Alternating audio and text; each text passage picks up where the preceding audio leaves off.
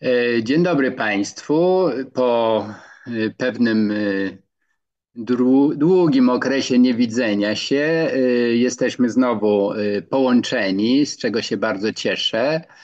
Online, co oznacza z jednej strony, że mamy pewien dystans elektroniczny, że tak to nazwę, ale z drugiej strony może większość może się do tego spotkania dzisiaj dołączyć. Bardzo liczę na Państwa komentarze, pytania, dyskusje. No ale żeby dyskusja była rzeczowa, y, oparta na konkretnych y, argumentach, postaram się Państwu tych argumentów dostarczyć w czasie wykładu i potem będę wdzięczny, jeśli właśnie Państwo się będą odnosili do tego, co co powiem albo co y, reprezentują referowani przeze mnie y, myśliciele, których wybrałem na temat y, może dość zaskakujący, ale z panią profesor Ireną Pańków doszliśmy do wniosku, że czas na herezję to nie jest zły temat. Być może wielu z Państwa zaskoczę trochę nieoczywistym y, potraktowaniem tego tematu, y, bo jak się okazuje, czas na herezję przyszedł już dawno. Jest coraz większa grupa osób, która uważa, że ten czarny PR, jakim przez wieki cieszyła się herezja, jest zupełnie niezasłużony bo po prostu paraliżuje myślenie. I pomyślałem sobie, że nim o samej herezji, która jest zjawiskiem no, niezwykle e, złożonym, e, różnie traktowanym na przestrzeni dziejów, najlepiej będzie skontrastować dwa mm, dość różne stanowiska. Z jednej strony e, krótko przedstawię Państwu poglądy na temat herezji niedawno zmarłego, wybitnego, y, jednego z najbardziej wpływowych y, socjologów religii amerykańskich, Petera Bergera, który oprócz tego, że napisał kilkanaście innych książek, również właśnie herezji poświęcił jedną z nich. Jego książki są dostępne w języku polskim, ale ku mojemu zmartwieniu akurat ten poświęcony y, herezji tom y, ciągle na y, tłumaczenie czeka. Tytuł ma bardzo taki intrygujący, sądzę, mm, heretyczny czy heretycki imperatyw możliwości potwierdzenia religii dzisiaj, tak to dosłownie tłumaczę. Jest to książka z 79 roku. I e, zawarte w niej poglądy, które będę oczywiście e, w dużym skrócie referował, chciałbym zderzyć z poglądami no, wiele bardziej znanego Państwu myśliciela polskiego Leszka Kołakowskiego, który również herezji poświęcił właściwie nie książkę, bo to były pogadanki wygłoszone w Radiu Wolna Europa, ale wydawnictwo Znak 10 e, lat temu wydało to w takim zgrabnym tomie właśnie e, Herezja.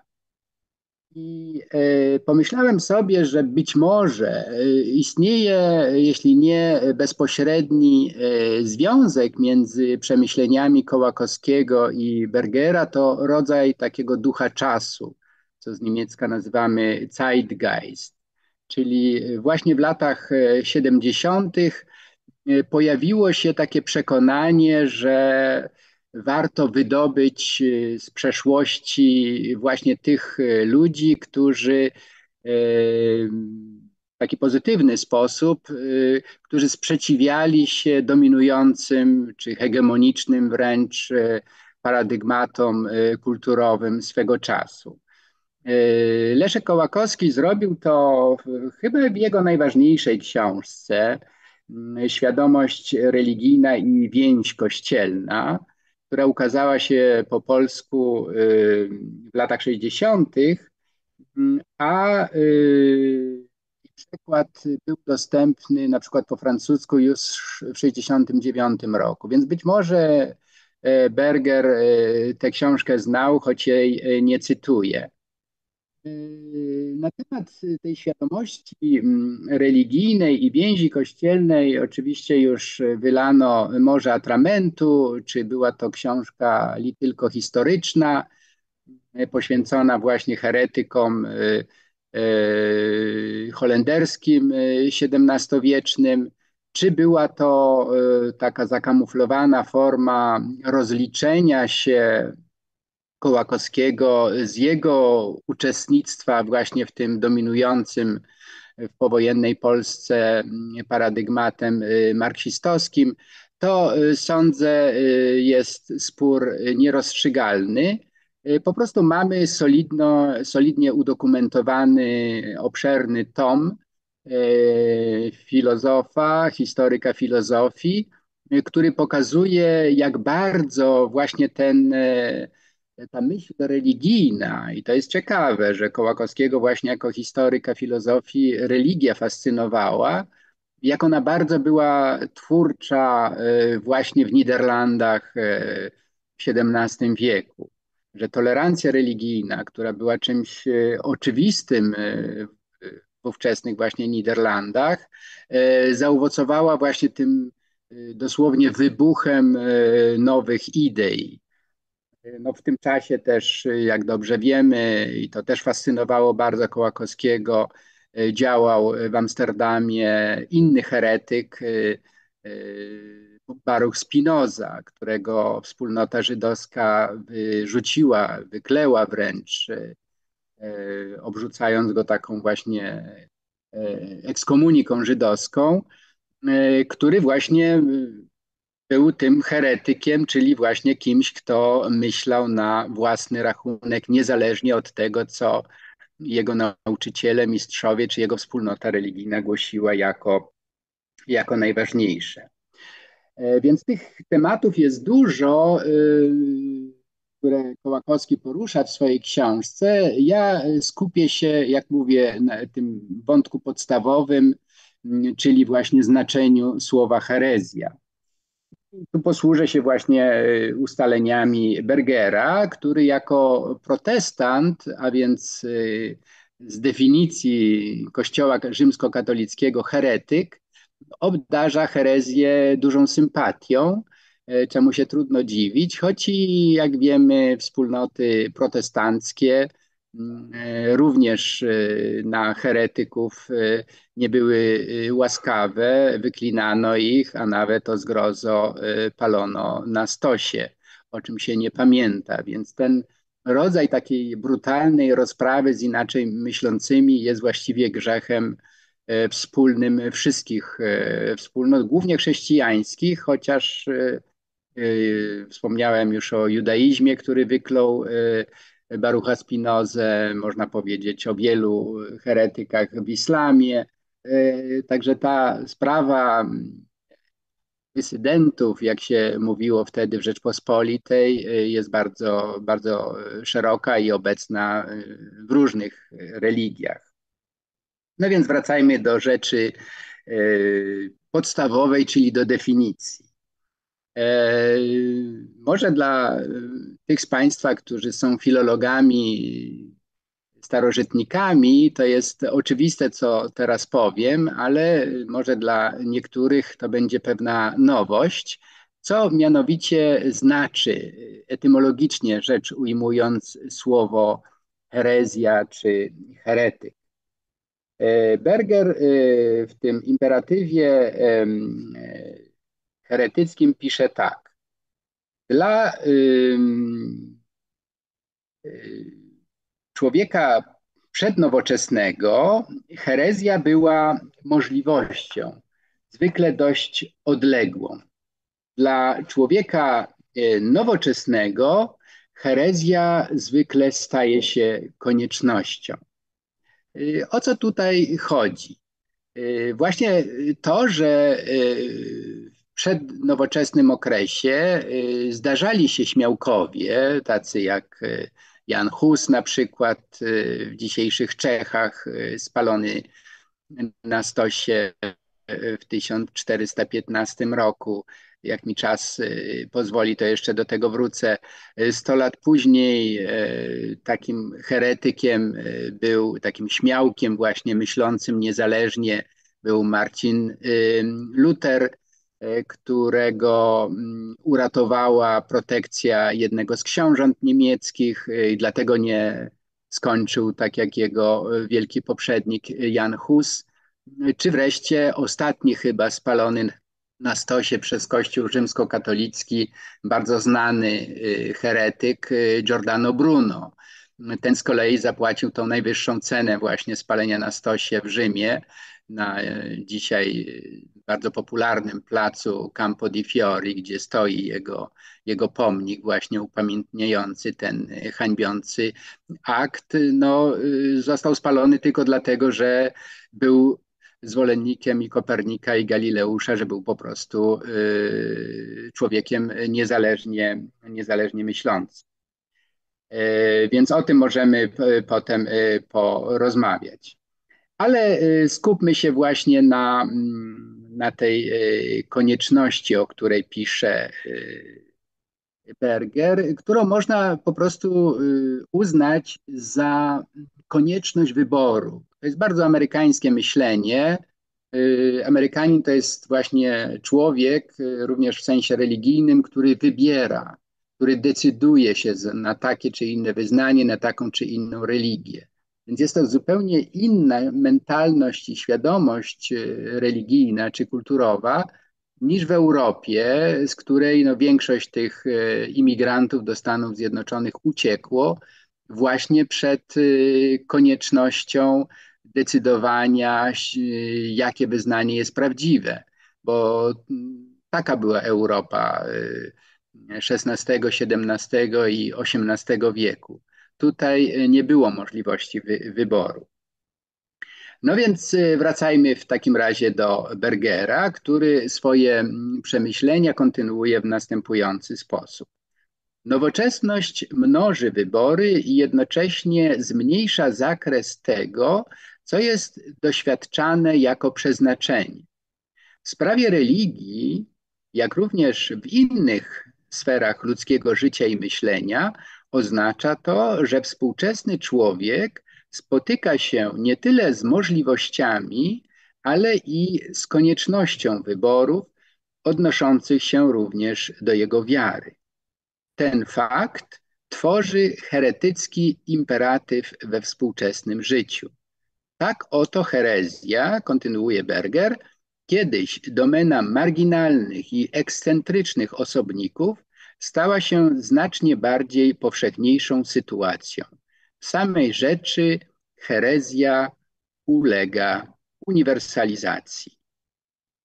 Więc to jest y, właśnie ten moment, w którym y, człowiek y, jest po prostu skazany, ale tak naprawdę jest dumny z tego, że może wybierać. Dlaczego jestem katolikiem? Dlaczego jestem protestantem? Dlaczego jestem Żydem? Dlaczego jestem muzułmaninem? To nie jest oczywiste, to nie jest właśnie odziedziczone, to nie jest fatum, ale to jest moja własna decyzja. I to jest rzeczywiście ja jako amerykanista się tym trochę zajmuję i muszę Państwu powiedzieć, że jest to bardzo ciekawe, może nawet fascynujące, jak ludzie przechodzą z jednej religii do drugiej i mówią o sobie wręcz, jak byłem protestantem, na przykład Marta Nussbaum mówi o swoim dzieciństwie jako właśnie protestantka, wychowana w takim bardzo e, rygorystycznym domu metodystycznym i y, jako dorosła osoba przechodzi na judaizm. I y, jako dwudziestokilkuletnia osoba zdecydowała, że jej znacznie bliżej jest do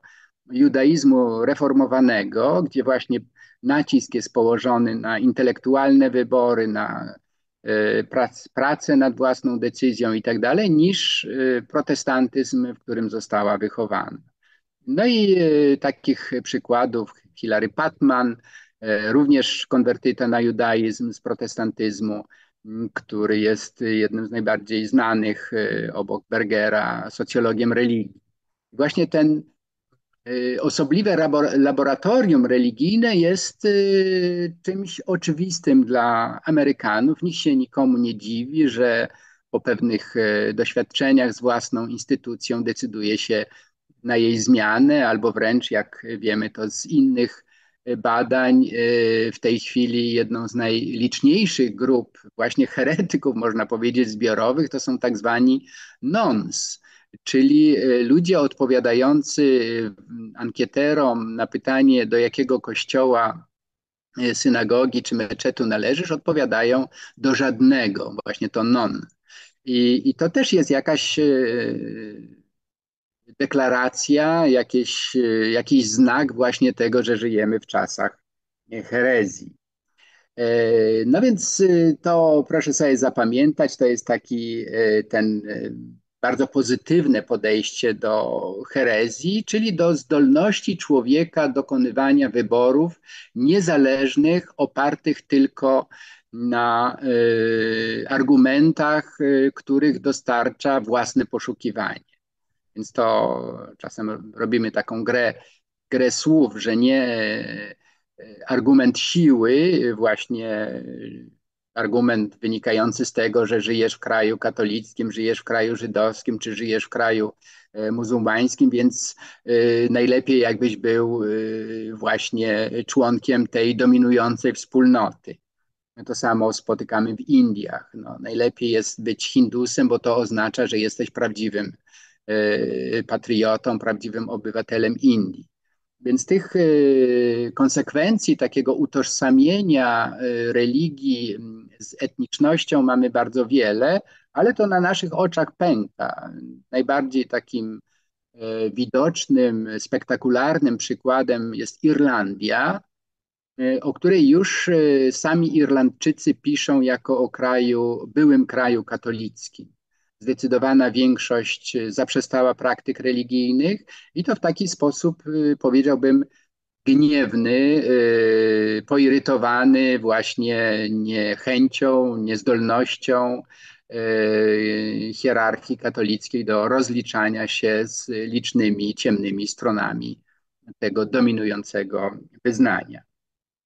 Teraz przejdę do Kołakowskiego, który dla mnie był i jest ważnym myślicielem.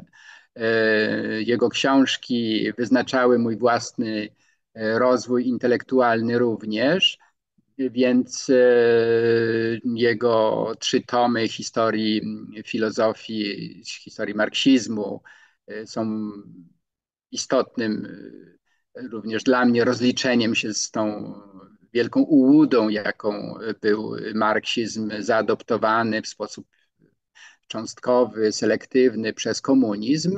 No i rzeczywiście Kołakowski nie tylko mnie zapewne dostarczył klucza do rozumienia, jak to jest możliwe, że właśnie system totalitarny potrafi mm, tak bardzo zniekształcić jakiś e, impuls e, e, krytyczny, pozytywny, jakim niewątpliwie sam, sama myśl Karola Marksa była.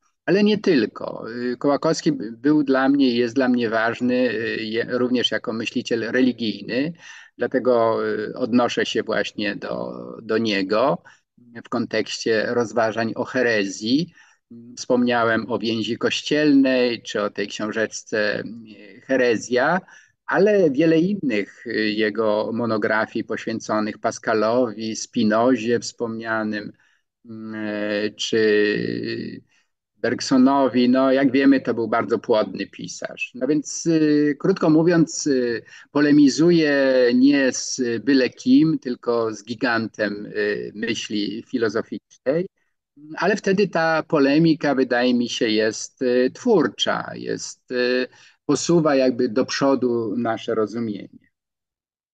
No i e, tutaj e, spróbuję trochę psychologizować, ale nie za dużo, bo wydaje mi się, że e, wybory, jakich dokonują wielcy myśliciele, również każdy z nas, szary uczestnik życia intelektualnego, one są jakoś podyktowane pewnymi doświadczeniami życiowymi. I e, przypuszczam, tak mi się wydaje, i wielu przyjaciół Leszka Kołakowskiego, których znałem, z którymi się przyjaźniłem, e, podkreślali to, że on w stosunku do Kościoła katolickiego miał pewien poczucie winy. Moim zdaniem zupełnie nieuzasadnione. Ale no, faktem jest, i tutaj z faktami psychologicznymi się nie dyskutuje, że e, Kołakowski, no dlatego, że był no, znakomicie wykształcony, to jest też taki paradoks, że on e, w tym trudnym czasie wojennym i powojennym zdobył e, no, nie, niebywałe zupełnie kompetencje językowe. Poznał łacinę, grekę, uczył się hebrajskiego. No, miał takich prywatnych nauczycieli. E, I gdy znalazł się na uniwersytecie, no był już dojrzałym człowiekiem. E, był e, bardzo świadomym współbudowniczym, że tak powiem, systemu komunistycznego w Polsce. Oprócz tego te ciemne strony jego biografii, jak zwalczanie autorytetów przedwojennych, jak e, Kotarbiński, Tatarkiewicz e, i inni, no, e, miał też tą kartę walki z Kościołem. Był wydelegowany na ten odcinek właśnie walki, walki z katolicyzmem. Ja te jego książki czytałem jako licealista i później wracałem do nich. On sam nigdy ich nie wznawiał, uznając to za wstydliwą część e, swojej biografii. Mnie się wydaje, że te książki były bardzo uczciwie jednak napisane. E, gdy pisał szkice o kontreformacji, gdy pisał o Erasmie z Rotterdamu, e, potem w tym najbardziej chyba znanym i głośnym szkicu o Jezusie jako reformatorze, y, bodajże z 65 roku, to wszystkie teksty są y, moim zdaniem do dzisiaj y, niezwykle inspirujące. Bo Kołakowski oczywiście wtedy pisał te krytyczne teksty o, o Kościele z pozycji siły. No był częścią establishmentu edukacyjnego, był takim no, ważnym, w każdym razie nie był ministrem edukacji, ale y, w dużym stopniu wpływał na kształcenie, zwłaszcza filozoficzne, czy religijne właśnie, czy religioznawcze, jak to wtedy się mówiło, y, no w poważnym stopniu. Był czytanym autorem, był popularnym, rozchwytywanym. Y, no i w pewnym sensie ta popularność i ta głębia ujęcia jego jego krytyki Kościoła go e, w cudzysłowie mówiąc zgubiła, bo sam stał się e, heretykiem e, komunistycznym, by tak powiedzieć. No wtedy to się nie mówiło o heretykach, do których Kołakowski był zaliczany, ale o, do rewizjonistów. I to jest bardzo ciekawe również, jak można z różnych dziedzin porównywać te same zjawiska. E, w komunizmie mamy do czynienia właśnie z rewizjonistami, czyli byli to przeważnie ludzie, którzy byli e, najlepszymi znawcami myśli e, marksistowskiej, czy właśnie komunistycznej, ale właśnie ci najzdolniejsi stawali się komunistycznymi heretykami właśnie rewizjonistami. No, wspomnę no, Kołakowski, Bauman, Baczko, Pomian. Ci wszyscy, którzy w 1968 roku zostali właśnie wyrzuceni, wcale nie zrezygnowali z, ze swojego lewicowego światopoglądu. Bauman, jak wiemy, do końca życia był bardzo bliski właśnie myśleniu lewicowemu, ale to nie znaczy, że popierał, czy był zwolennikiem właśnie tego totalitarnego systemu komunistycznego, który e, nie pozwalał na, na rozwój niezależnej, heretyckiej, heretyckiej myśli. E, no i oczywiście los e, dysydenta nie był łatwy. Dzisiaj e, zazdrościmy w pewnym sensie światowej kariery Kołakowskiemu, Baczce czy Baumanowi, ale wiemy, że pierwsze lata e, wcale takie różowe nie były. Oni się stali e, myślicielami na skalę globalną dopiero później, w latach właśnie 70. i 80., dzięki własnej pracy, a nie dzięki wspomnieniom kombatanckim, że cierpieli za sprawę. To też jest bardzo ciekawe, że ci e, rewizjoniści czy komunistyczni heretycy nigdy nie odcinali kuponów od e, e, cierpień, tylko po prostu szli dalej. I to jest bardzo ważne. I to pójście dalej w wypadku Kołakowskiego oznaczało bardzo bliskie zbliżenie się do y, instytucji y, Kościoła rzymskokatolickiego. I to jest rzecz, która jest, jak mówię, zagadkowa. Jak to się stało, że człowiek, który na własnej skórze doświadczył ograniczeń wynikających z przynależności do, do większej grupy, jaką była właśnie partia komunistyczna, który doskonale znał historię Kościoła, również te ciemne strony Kościoła, jednak y, do tego Kościoła się zbliżył. Co na to wpłynęło? Y, rzucam to jako pewne pytanie, do którego może niektórzy z Państwa zechcą wrócić. Y, mnie natomiast interesuje to, że to zbliżenie do Kościoła katolickiego oznaczało obronę na przykład y, niektórych tekstów y, Jana Pawła II. Kołakowski, co było wtedy w kręgach lewicowych, liberalnych na Zachodzie czymś zupełnie niesłychanym, bronił polskiego papieża, bronił jego konserwatyzmu teologicznego. Co więcej, był jednym z stałych bywalców na takich spotkaniach e, intelektualistów różnych e, opcji mm, w Castel Gandolfo. E, tam, jeśli wierzyć sprawozdaniom, publikacjom, jakie powstały z tych spotkań, no dochodziło do rzeczywiście otwartej debaty, bez żadnych tematów tabu, Bywali tam, y, no tak jak Kołakowski, który nigdy się przecież nie deklarował jako człowiek wierzący, nigdy nie był ochrzczony, więc nie był chrześcijaninem nawet nominalnie. Natomiast y, właśnie zbliżył się do, do papieża i był przez papieża bardzo, bardzo honorowany. No, dwóch jego uczniów, y, no, uczeń jeden to właściwie Krzysztof Michalski, był tym mediatorem właśnie, który go tam zapraszał, no a drugim y, y, Józef Tischner, który no, był współzałożycielem Instytutu Człowieka w Wiedniu, no i ten instytut te spotkania organizował.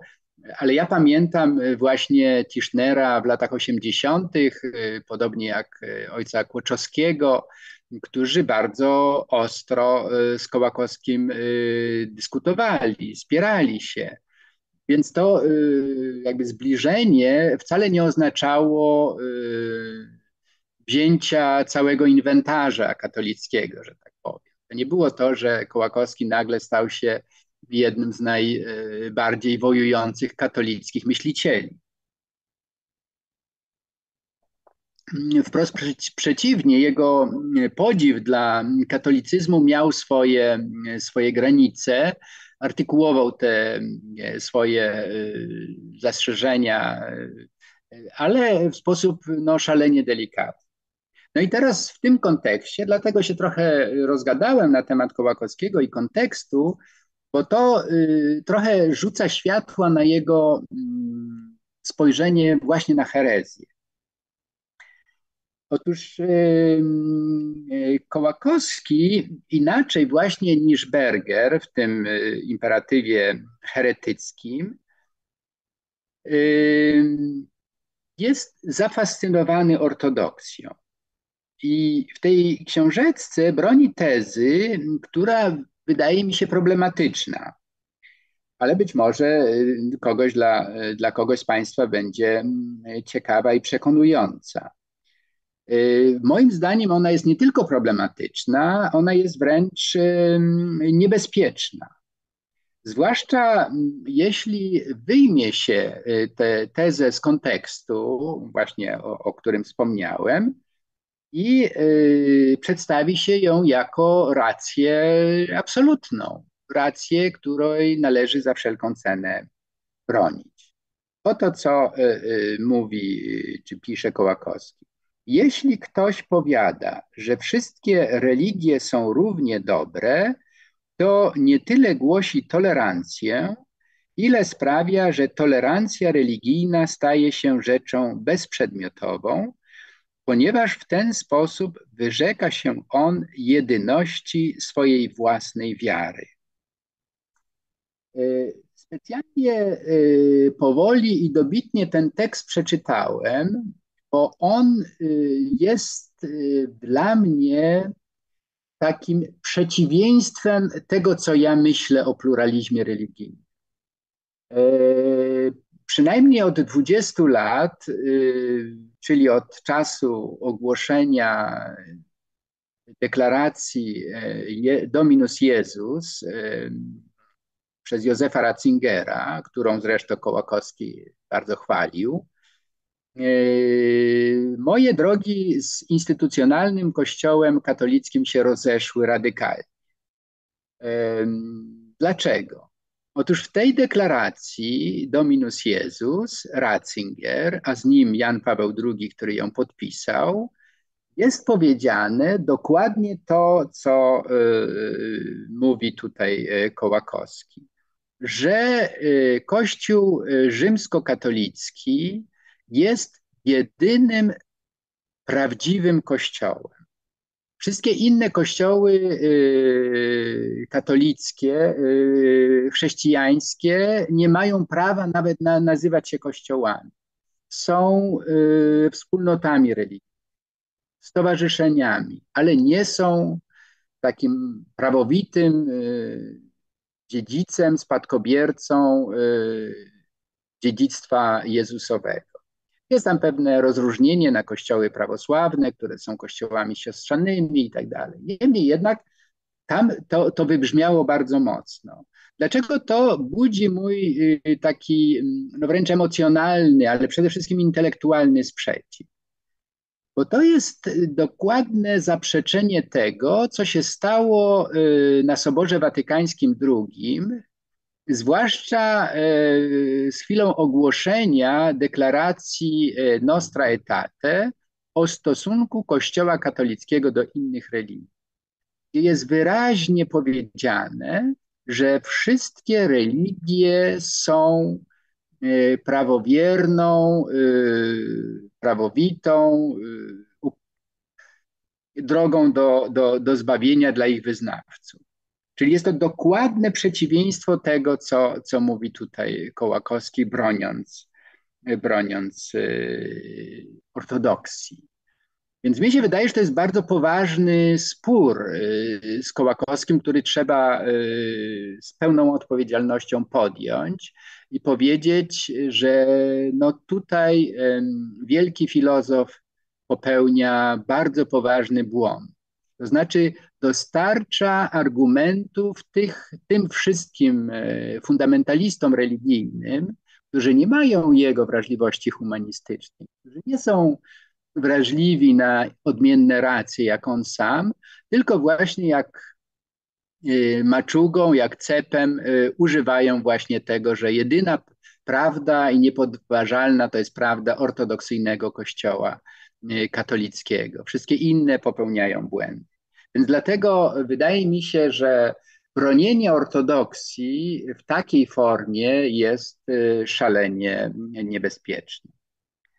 I y, Kołakowski to jest y, znowu, wydaje mi się, możliwe do zrozumienia, jeśli mamy w pamięci jego biografię. Bo mm, Kołakowski przeciwstawia dogmat świecki dogmatowi katolickiemu. Innymi słowy, mówi owszem, ortodoksja marksistowska, leninowska czy stalinowska była czymś strasznym w historii, doprowadziła właśnie do eksterminacji milionów ludzi, to są tak samo oczywiście ortodoksja faszystowska czy nacjonalistyczna, gdzie w imię właśnie idei, ideologii zbrodniczych eliminowało się grupy, które nie, nie, nie, nie pasowały do tego modelu czy do tego projektu ideologicznego. E, więc jak to jest, że człowiek, który e, na własnej skórze przeżył nietolerancję właśnie takiego systemu, jednocześnie broni, e, broni ortodoksji, broni systemu religijnego, będąc jakby z boku. Więc to, to jest jakiś tutaj jakaś, jakiś paradoks, którego nie potrafię rozwiązać. Myślę, że on sobie zdawał z tego sprawę i trochę y, próbuje to rozwikłać w takim oto zdaniu. Mimo całej historii nietolerancji, zawsze istniały w chrześcijaństwie bariery, które wywierały pewien łagodzący wpływ na stosowanie przemocy w sprawach wiary. Y, powtórzę to, bo to jest naprawdę y, no, niesłychane, co, co Kołakowski tutaj pisze. Y, czyli wychodzi z, ze świadomości historycznej, że Kościół katolicki popełniał zbrodnie właśnie w imię ortodoksji. Tak? I mówi, mimo całej historii nietolerancji. Więc tutaj moglibyśmy godzinami o tej historii nietolerancji mówić, mówi, że istniały w chrześcijaństwie bariery, które wywierały pewien łagodzący wpływ na stosowanie przemocy w sprawach wiary. No moje pytanie jest, gdzie Kołakowski te bariery łagodzące widzi? Gdzie on je znajdywał?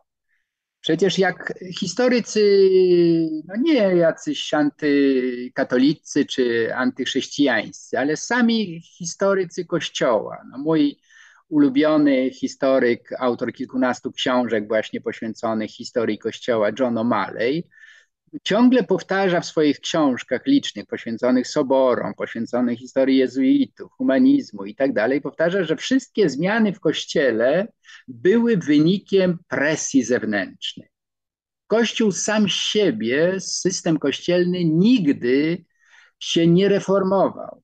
Nawet ten Sobór Watykański II, który jest takim hasłem zawołania e, otwartych katolików, Przecież to nie była e, wcale jakaś hura inicjatywa katolików, którzy powiedzieli: No, od dzisiaj się reformujemy, tylko to była świadomość Jana XXIII, że katolicyzm znalazł się w ślepej uliczce, że traci absolutne wpływy, że no jest y, instytucją archaiczną, skostniałą, że dalej, dalej tak nie może być. Więc to było właśnie jakby zdanie sobie sprawy z tych presji zewnętrznych, że coś trzeba zmienić. Stąd aggiornamento, stąd właśnie otwarcie wobec innych wyznań chrześcijańskich, wobec religii, ba, wobec kultury współczesnej. Ale to nie było y, jakieś, jak mówi y, y, Kołakowski, wewnętrzne bariery obecne w chrześcijaństwie. To była właśnie presja zewnętrzna.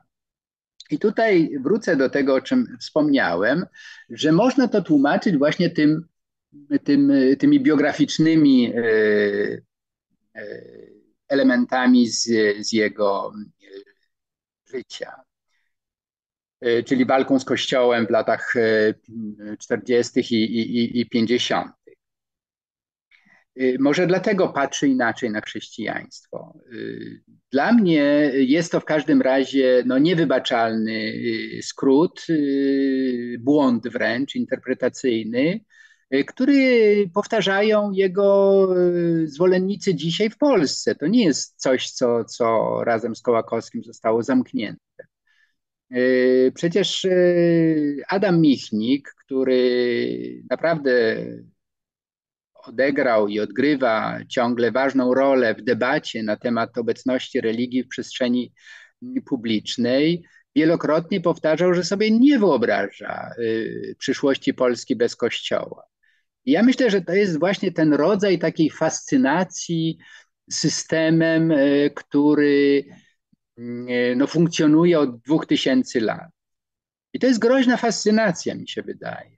Usprawiedliwiona tylko tym, że ludzie, którzy bronią Kościoła w taki właśnie sposób, są z zewnątrz. Jeżeli ktoś mi mówi, że y, polski katolik dowiaduje się na ambonie w niedzielę, co jest dobre, a co złe, no to złośliwie powiem, no tylko dlatego może tak mówić, że w kościele nie bywa i nie wie, co na tej ambonie księża wygadują.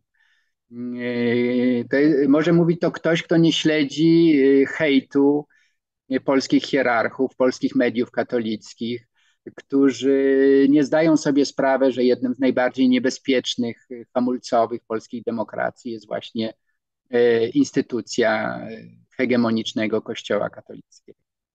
Więc to są, wydaje mi się, poważne sprawy, których nie można załatwiać takim irenizmem, a pięknie się różnimy, jeden ma takie zdanie, drugie, drugi ma inne. Otóż nie.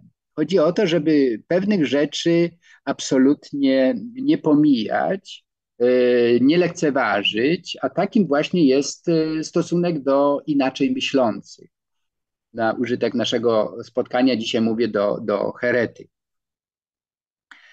E, no i oczywiście te, to pojednanie, jak już wspomniałem, Kołakowskiego z kościołem Jana Pawła II było też warunkowane tym, że on jakby utożsamiał katolicyzm właśnie z tymi rozmowami y, kulturalnymi w Castel Gandolfo, gdzie uczeni ze sobą rozmawiali, wymieniali poglądy.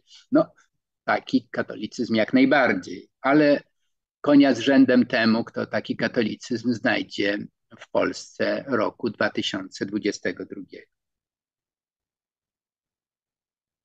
jeszcze jeden, y, wydaje mi się, istotny y, cytat z tej książeczki y, Kołakowskiego, który budzi moje wątpliwości. Mówi tak: Potencjał nietolerancji w katolicyzmie jest psychologiczny raczej niż doktrynalny. Oraz gdy optymistycznie zakłada, że próbować go ograniczyć lub wykorzenić bez zniszczenia swojej własnej tożsamości religijnej nie jest ani beznadziejnym, ani nierozsądnym programem. No, znowu mam tutaj duże wątpliwości. E, Kołakowski swoje przemyślenia formułował w latach 90. Być może wtedy jeszcze ta nietolerancja czy fanatyzm religijny, fundamentalizm religijny nie był tak widoczny jak dzisiaj ale sądzę, że fundamentalistyczni katolicy są głęboko przekonani, że to właśnie oni są prawdziwymi katolikami, a nie ci otwarci, dyskutujący i tolerancyjni. Więc tutaj jest problem właśnie w tej, ja bym to powiedział, w rozpoznaniu, w rozpoznaniu istoty y, katolicyzmu. Otóż istota rzymskiego katolicyzmu dzisiaj jest właśnie taka nietolerancyjna, y, fundamentalistyczna, to obserwuję również w Stanach Zjednoczonych.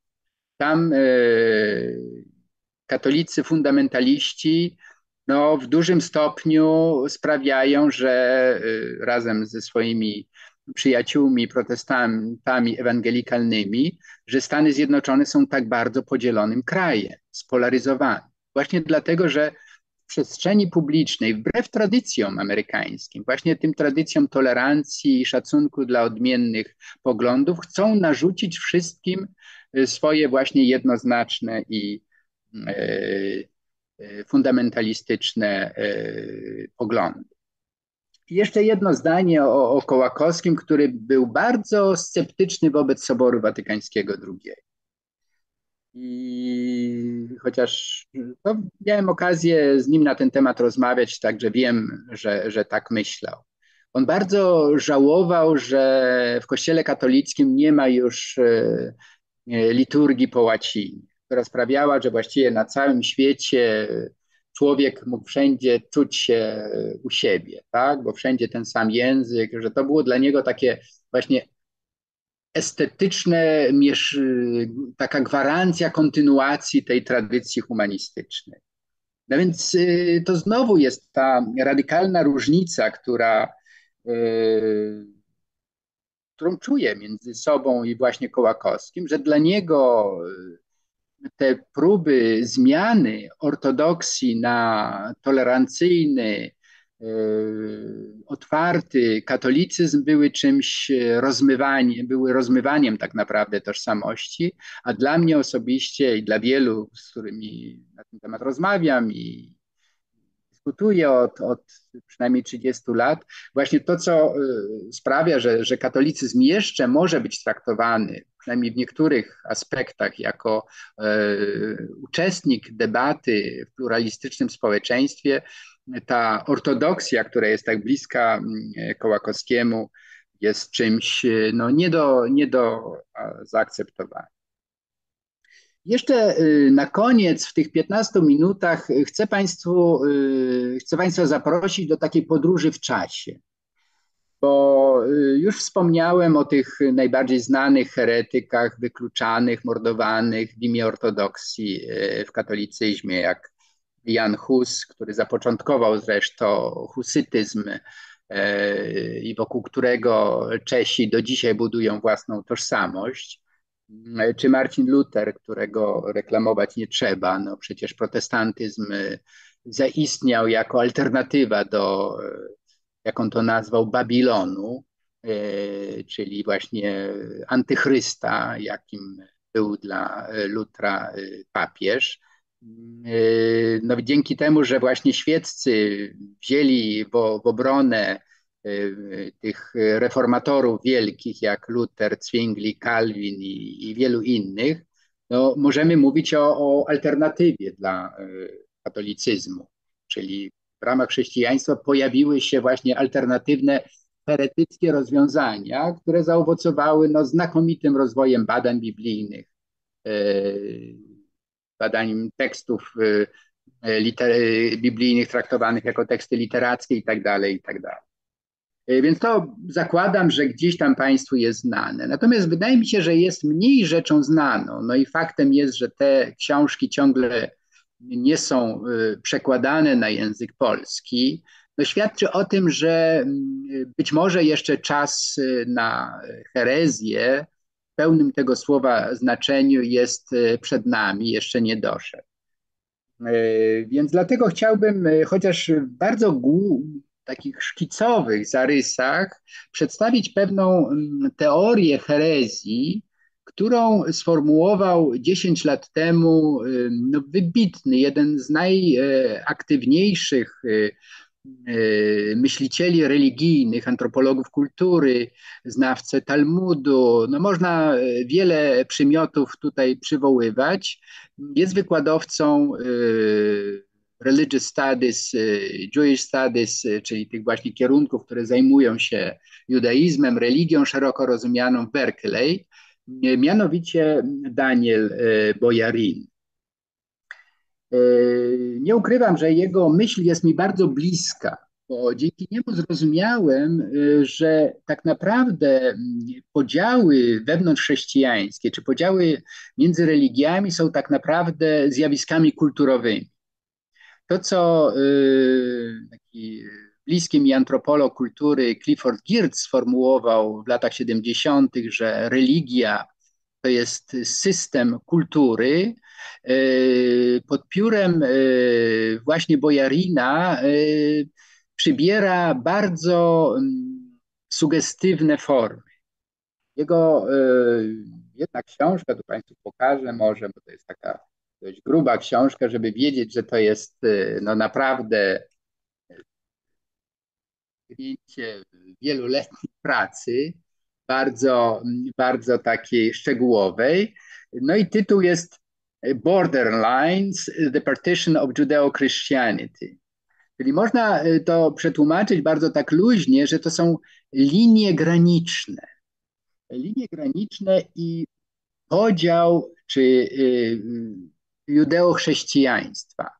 I w tej książce, jak mówię, bardzo solidnej, e, filologicznej, e, opartej na w szczegółowych analizach tekstów zarówno chrześcijańskich, jak i żydowskich, Bojaryn powiada, że podział chrześcijaństwa, czy odejście chrześcijaństwa od judaizmu, to było dzieło tak naprawdę no, ideologów po obu stronach. Czyli z jednej strony teologów chrześcijańskich, z których wielu było przecież e, Żydami, poczynając od samego Jezusa, Pawła, e, autorów Nowego Testamentu, e, no, pierwszych apologetów chrześcijaństwa. Przecież to byli Żydzi, którzy wybrali pewien nurt razem z Jezusem judaizmu. To był ten judaizm prorocki, ten judaizm wrażliwy na biedę, na ludzi marginalizowanych i tak dalej. I on pokazuje, że tak naprawdę e, to, co się dokonało w późniejszych wiekach, to było wyostrzenie pewnych elementów w judaizmie i w chrześcijaństwie i skontrastowanie ich. To znaczy, ktoś, kto nie podziela moich poglądów, właśnie ktoś, kto nie jest ortodoksyjny, tutaj mamy to pojęcie, tak bliskie Kołakowskiemu, jest wykluczony z mojej wspólnoty. I to jest to, to tajemnica rozejścia, że właśnie ludzie przestali ze sobą rozmawiać, zaczęli coraz bardziej utwierdzać się własnych no, tych zamkach, które budowali i wokół których coraz wyższe mury powstawały. E, zdaniem e, Bojarina, ja myślę, że to zdanie jest dobrze umotywowane, nie ma nic w chrześcijaństwie, czego już nie było w judaizmie. Łącznie z koncepcją Mesjasza, oczywiście. E, poza tym, e, powiada e, Bojarin, Jezus nie był jedynym Mesjaszem. Przecież w judaizmie ci Mesjasze ciągle przychodzą, przeważnie ponoszą zresztą klęski. No i tylko przypadek sprawił, że jeden z nich, właśnie Jezus z Nazaretu, został założycielem, w cudzysłowie, bo sam Jezus nie miał zamiaru zakładać kościoła, przecież nie ma nigdzie takiej wzmianki w jego przepowiadaniu. Jest mowa o Królestwie Bożym, ale nie o instytucji, nie o kościele. E, ostatnia rzecz, jaka Jezusowi przychodziła do głowy, to zakładanie i wyświęcanie swoich uczniów na kapłanów. Przecież kapłani świątyni jerozolimskiej byli jego stałymi oponentami. E, więc, więc tutaj e, Bojarin wydobywa te e, paradoksy, które chrześcijanie rzadko dopuszczają w ogóle do swojej świadomości. Biskupi, no kto to jest? To są właśnie ci arcykapłani. To jest jakby wcielenie kolejne właśnie tych strażników ortodoksji. No już o papieżu nie mówmy, bo to już jest zupełnie, to już się jakby Marcin Luther z tym rozprawił czym jest papiestwo. Właśnie to jest to, ta, ten akt uzurpacji najwyższej władzy, jeszcze mm, e, udokumentowanej, że tak powiem, e, dogmatem o nieomylności papieskiej w XIX wieku na Soborze Watykańskim I. Ale e, w każdym razie chcę Państwu powiedzieć, że to jest bardzo poważna propozycja interpretacyjna, która pokazuje, że właśnie herezje to są twory ideologów po różnych stronach y, barykady. Z jednej strony właśnie faryzy, y, rabinów, którzy uznali, że właśnie ci, którzy e, uznają w Jezusie Syna Bożego i Mesjasza, to są właśnie, przestają być Żydami samym, a z drugiej strony właśnie ci, którzy jeszcze tęsknym okiem patrzą na, na synagogę, a było takich dużo, o czym świadczy na przykład list do Hebrajczyków, gdzie jest właśnie taka odpowiedź, że, że nie tracicie wiele, ale, ale przede wszystkim właśnie y, to zerwanie y, z judaizmem i zwalczanie judaizmu. To jest właśnie coś, co, co jest zupełnie sprzeczne y, z, z istotą jakby nauczania Jezusa Chrystusa.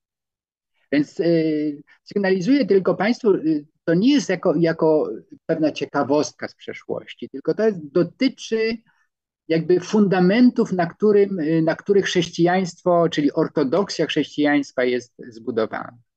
I żeby postawić kropkę nad i po 10 latach od wspomnianej linii granicznych Bojarin publikuje maleńką książeczkę, która spotkała się z ogromnym odzewem, znowu tylko w Stanach Zjednoczonych, i to zarówno ze strony żydowskich, jak i e, chrześcijańskich badaczy, mianowicie The Jewish Gospels, żydowskie Ewangelie, historia e, żydowskiego Chrystusa.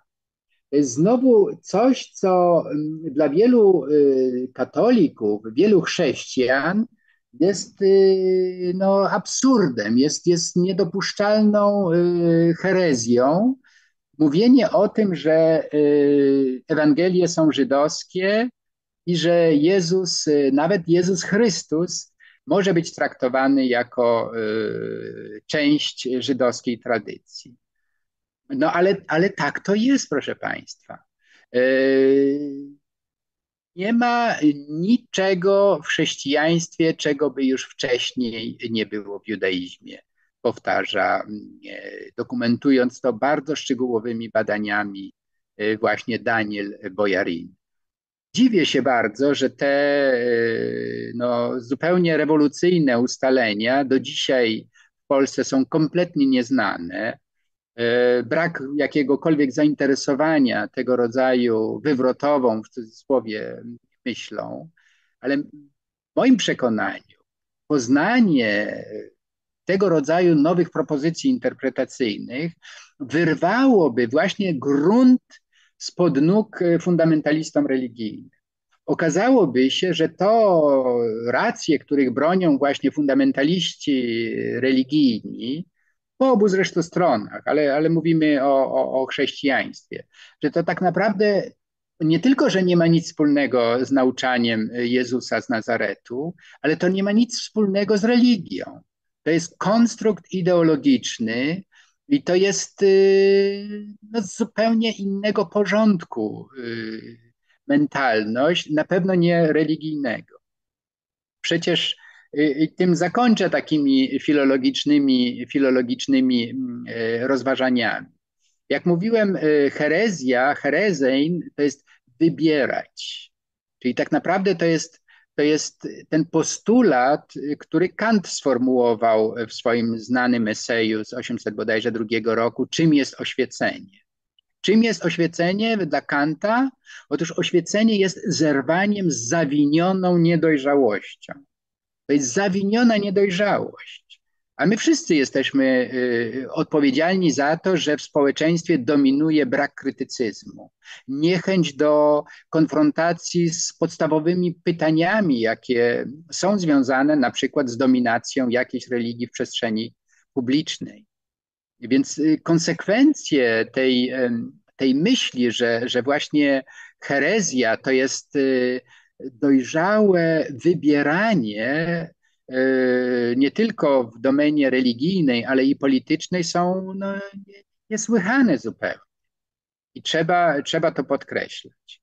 E, natomiast drugie słowo, któremu zresztą Bojarin e, razem z taką historyczką Rzymu poświęcił religii, No Religion, to jest zatytułowana. To jest książka sprzed kilku lat, niezwykle ciekawa w nawiązaniu oczywiście do Johna Lennona, Non-Religion, co by było, gdyby nie było religii. No i oni tam poddają właśnie użycie tego słowa religio w różnych e, odmianach współczesnych. Po polsku mówimy religia, religion, religion, religion, religione i tak dalej, i tak dalej. Co tam się skrywa?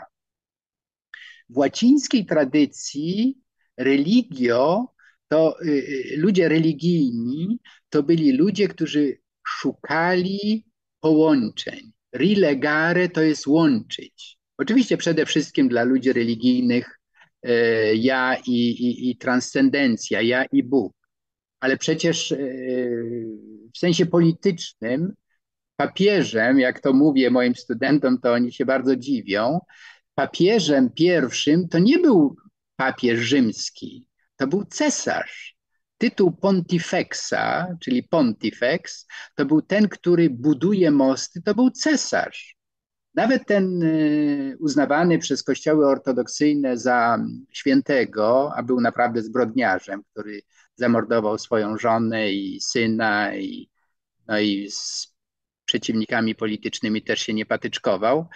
Konstantyn, Konstantyn Wielki, ten, który przyjął chrześcijaństwo jako religię najpierw uznawaną, a potem dominującą, ten Konstantyn Wielki właśnie jemu przy, przysługiwał ten tytuł pontifexa.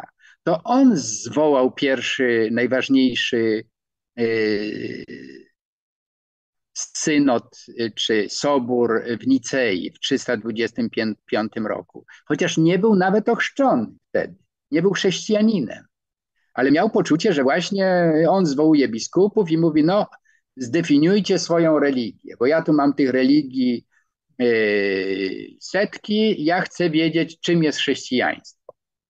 No i to jest właśnie z, z nakazu władzy politycznej yy, biskupi zdefiniowali to, co dzisiaj nazywamy credo nicejskie. Tak?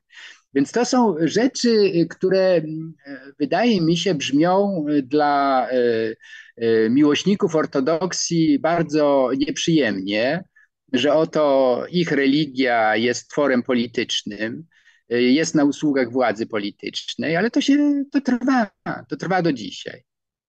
No widzę, proszę Państwa, że mój czas e, szczęśliwie dobiegł do końca. Jest 11 e, i jedna minuta. Ja przyłączam się teraz na Państwa pytania. Jeśli będę w stanie, no to spróbuję odpowiedzieć. Tych pytań jest cała masa, zobaczymy, czy bardzo się cieszę, że, że Państwo tak aktywnie uczestniczycie. E, przynajmniej niektóre po, po, postaram się. Może będę pomijał komentarze nierzeczowe czy niezwiązane z tematem, bo sądzę, że są to raczej tylko problemy pytających, którzy muszą sobie sami z tym radzić. Niektórzy widzę po wielokroć tutaj zabierają głos. E, może nawet zdominowali nam, e, e, nam całą debatę, mm, więc przychylam się do głosu pani profesor Ireny Pańków, że argumenty ad personam wobec wykładowcy są nie na miejscu i ich nie będę nawet podejmował. Więc y, pierwsze pytanie nie ad personam. Heretykiem jest się nie tylko w KRK. Y, no ma pan rację oczywiście, to pan Tadeusz Zając pisze. Y, ja chyba o tym nawet napomknąłem, że herezja jest zawsze wynikiem, jakby heretykiem jest się z nominacji. To znaczy, że grupa większościowa decyduje, że ja jestem heretykiem. Tak było ze wspomnianym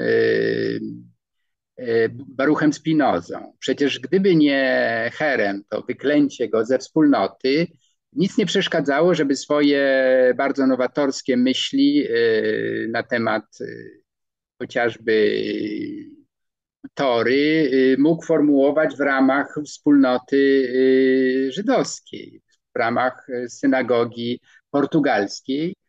Tego nie robił, no bo wspólnota sobie takiego myślenia niezależnego nie życzyła. No jednak najbardziej znani są ci z Kościoła katolickiego i tutaj warto o tym wspomnieć, że na przykład Marcin Luther był mnichem, augustianinem w Kościele katolickim i nie miał zamiaru zakładać e, nowego kościoła luterańskiego, tylko chciał odnowić znaczy powrót do źródeł. Tak?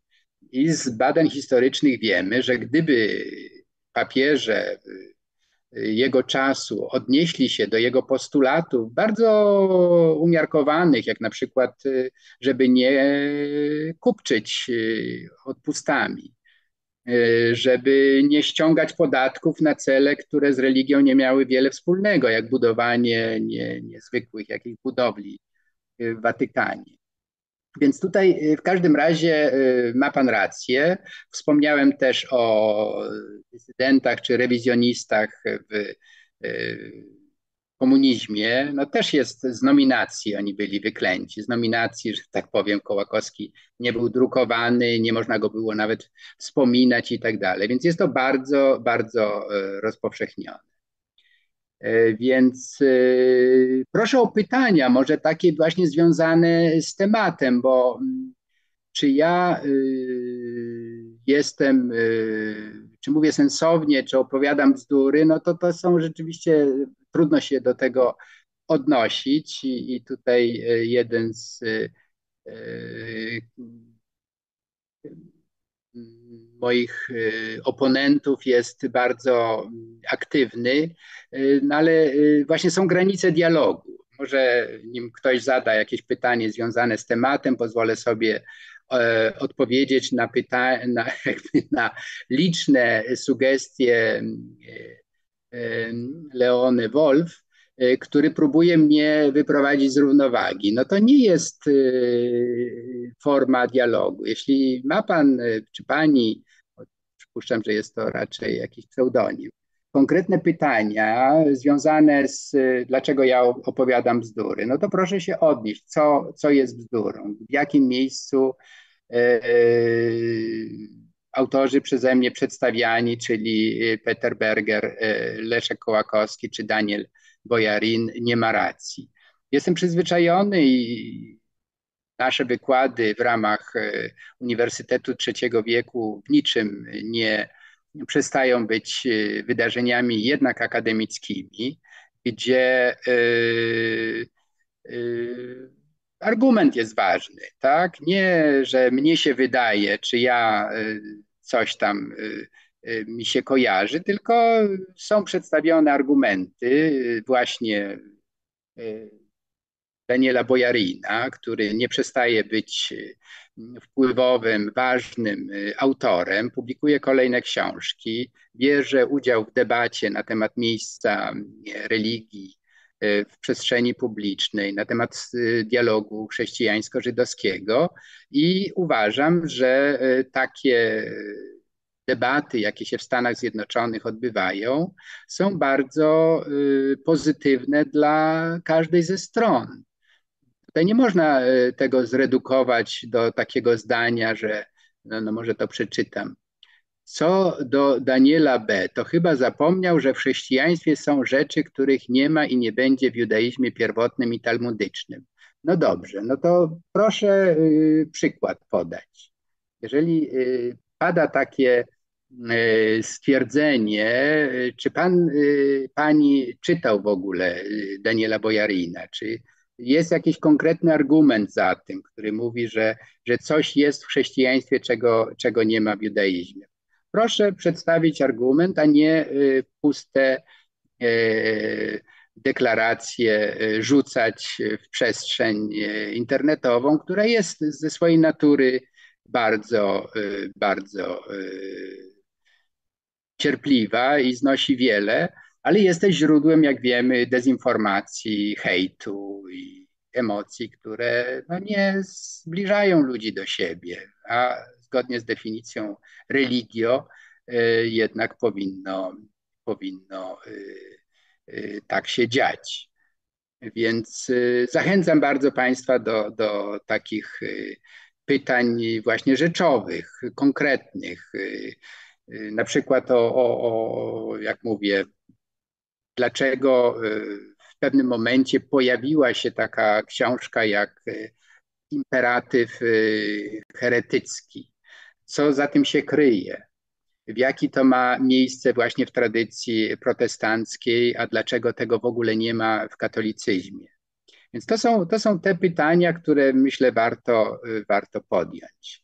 No widzę, że pan Markus ma pytanie, czy herezja dotyczy tylko KK, czy każdej religii i ideologii? Czy w związku z, z tym pańskim zdaniem ktoś, kto ma odmienne zdanie od ruchów LGBT+, nie jest przez te ruchy definiowany jako heretyk? O, to jest bardzo dobre pytanie.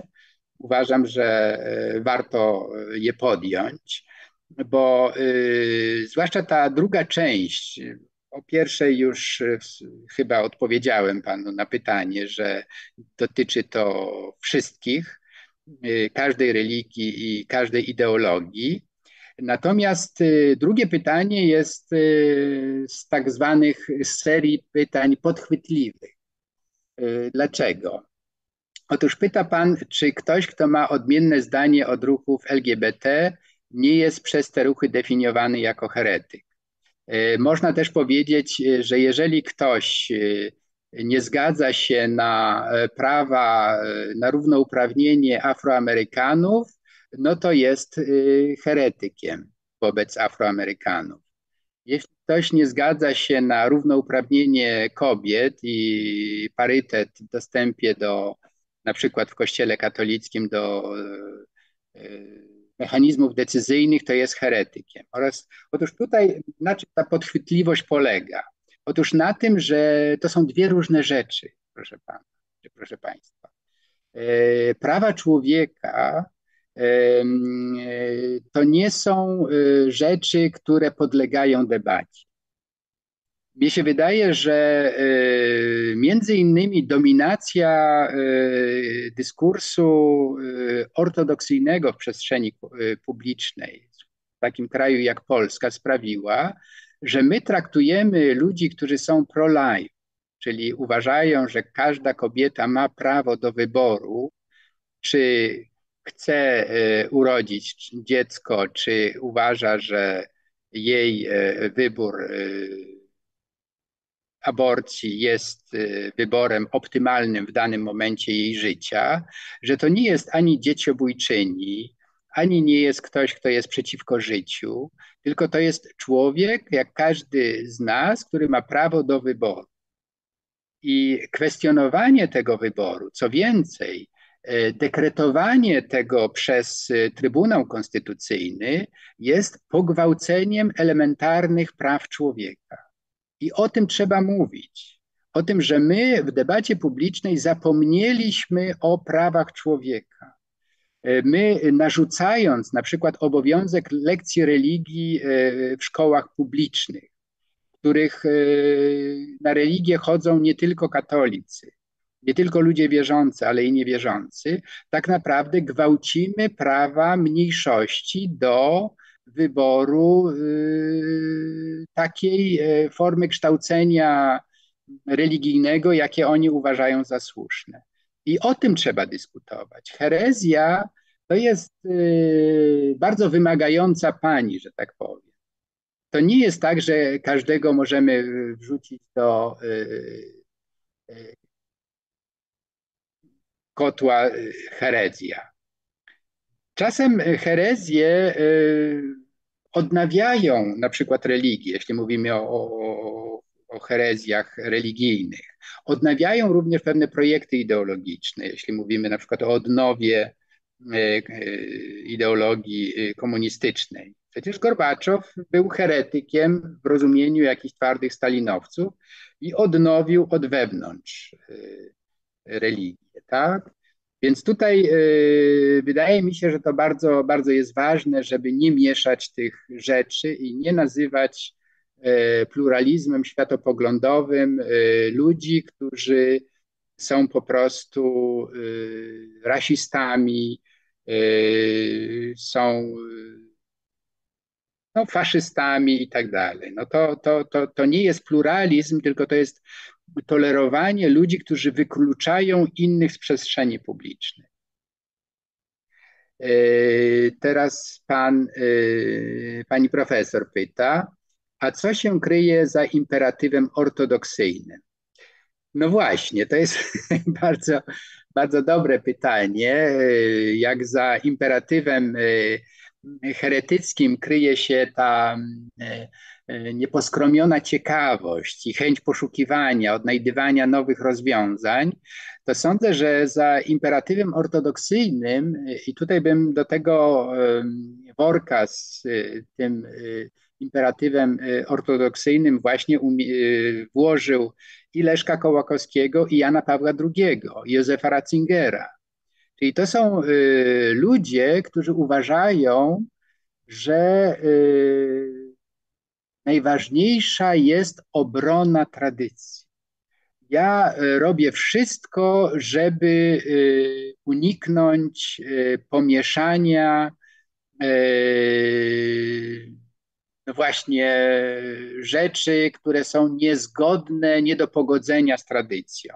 Ale to jest bardzo aroganckie przeświadczenie. To znaczy, że ja decyduję o tym, co jest ortodoksją. Jakie to ma konsekwencje? Konsekwencje są naprawdę zgubne.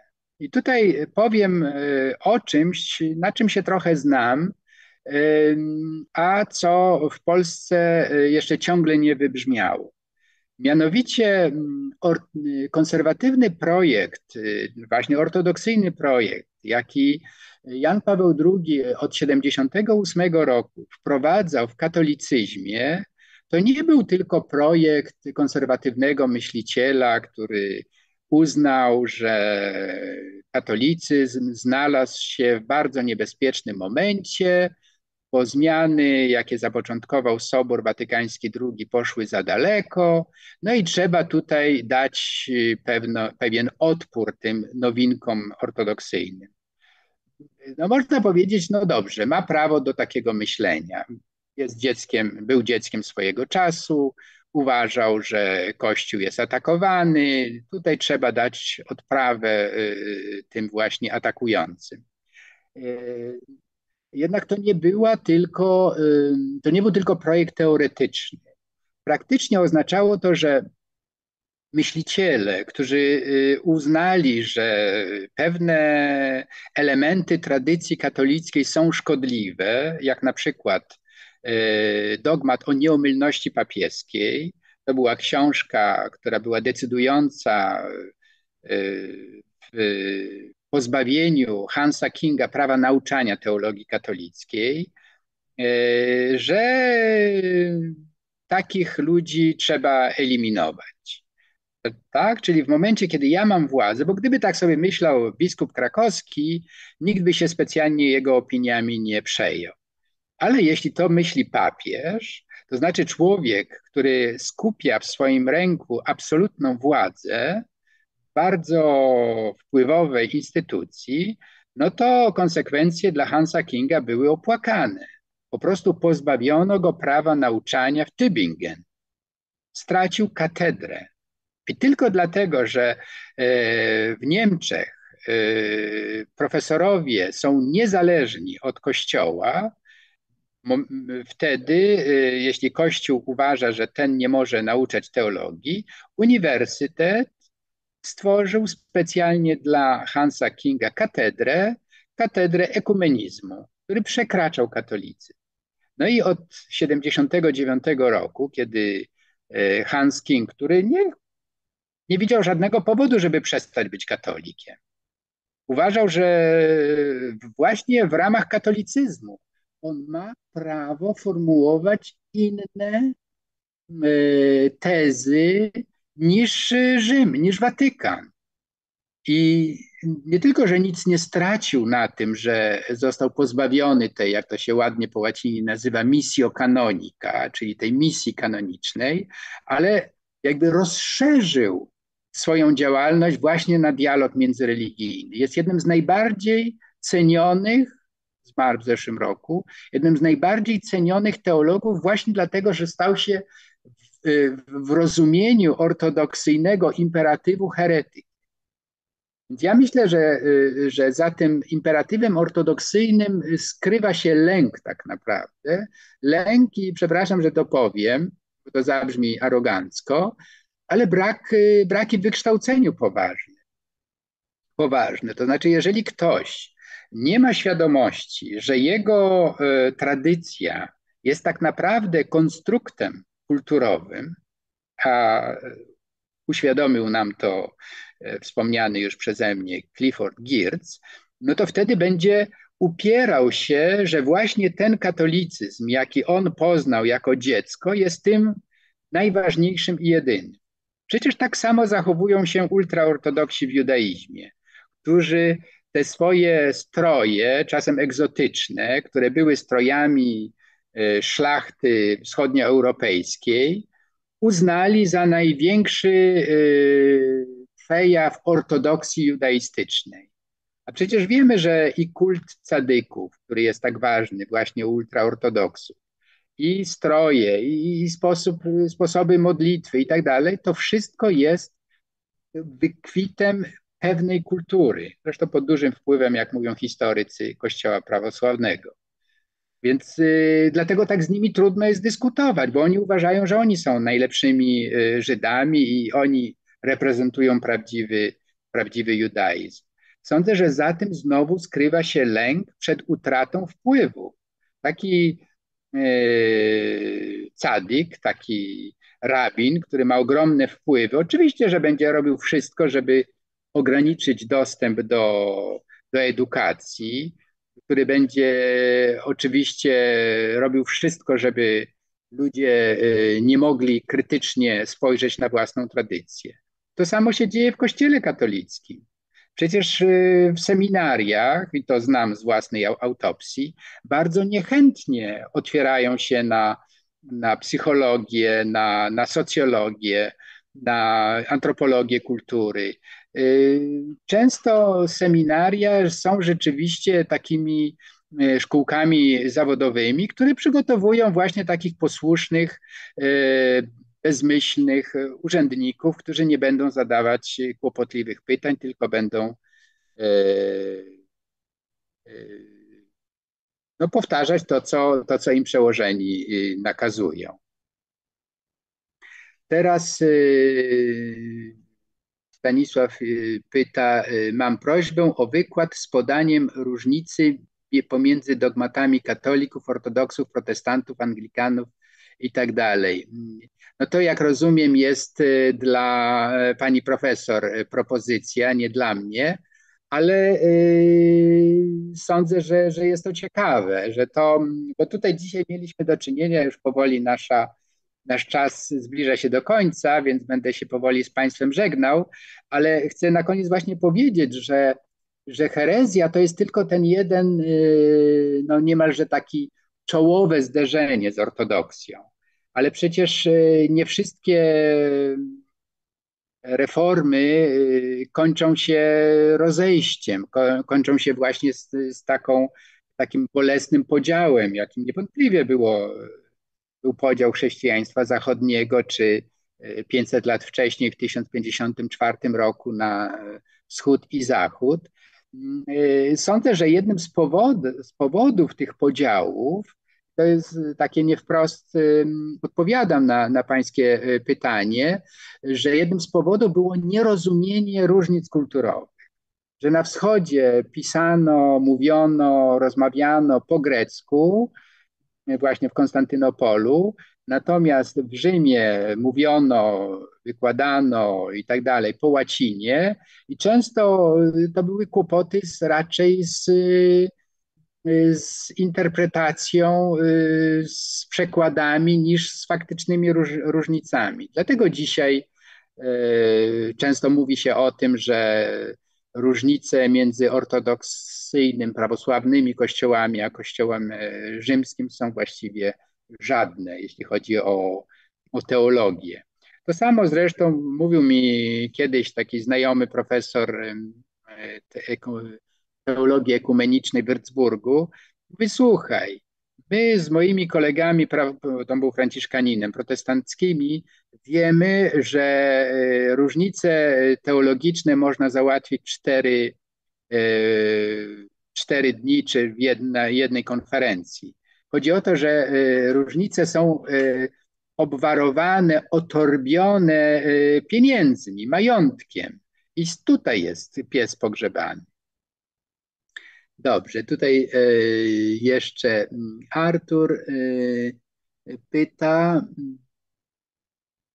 Yy, i powiada nam, no właśnie, że tam się to w Hiszpanii studiuje z punktu widzenia historii krytyki akademickiej. No bardzo szczęśliwie, że pan się tam znalazł.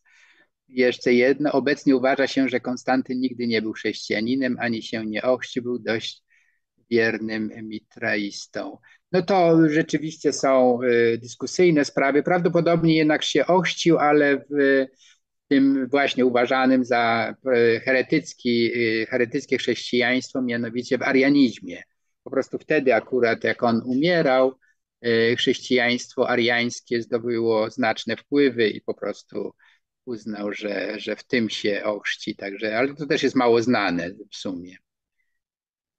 Dobrze, proszę Państwa. Ja y, myślę, że na tym chyba y, zakończymy. Tutaj oczywiście Pan Artur podejmuje ciekawe bardzo y, sprawy, jak konstrukcja znowu pewnego mitu wokół Konstantyna, które było dziełem Laktancjusza i Eusebiusza. Rzeczywiście obaj zresztą, to też jest taka może trochę obok naszego głównego tematu, ale często mm, e, za imperatywem ortodoksyjnym e, skrywa się też imperatyw obronu, e, obrony stanu, stanu posiadania, majątku. Często ludzie najbardziej ortodoksyjni, którzy bronią papieża, którzy bronią, nie wiem, biskupa, modne w Polsce, zwłaszcza takie pisanie listów w obronie E, kogoś, e, no tak naprawdę e, skrywają się za płaszczem wpływów kościelnych, chcą się ogrzać w kościele, więc to też te intencje ortodoksów, zwłaszcza medialnych, są często dwuznaczne, by nie powiedzieć bardzo interesowne. Więc to nie chcę tutaj otwierać puszki Pandory, ale to też warto zwrócić uwagę. No i właśnie wspomniani przez pana Artura Eusebiusz i Laktancjusz byli takimi ludźmi, jeden poeta, drugi historyk, którzy i biskup e, w Cezarei, którzy mieli wymierne profity z tego, że budowali legendę wielkiego, świętego i niezłomnego cesarza. Tak samo dzisiaj wielu na tym korzysta. Ja bardzo Państwu dziękuję. Jest 11.27, e, więc myślę, że dla nas zasłużony czas na e, spacer. Dzisiaj piękne, jeszcze październikowe słońce już nam zagląda do pokoju, więc życzę Państwu e, miłego dnia i mam nadzieję, że w nieodległej przyszłości znowu się spotkamy. Do widzenia Państwu.